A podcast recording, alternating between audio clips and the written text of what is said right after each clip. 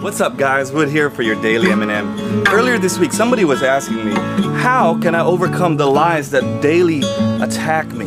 He said, he knows what the truth says, but these lies just seem to keep winning. They seem to be louder than the truth. And this was my answer.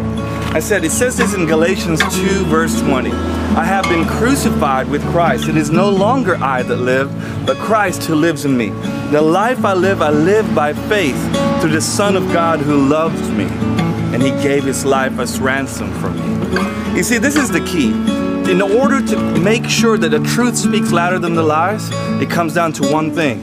It's being completely surrendered to Christ. I want to challenge you today, if there are any areas in your heart that you have not fully surrendered to God, then I would suggest that those lies can speak louder.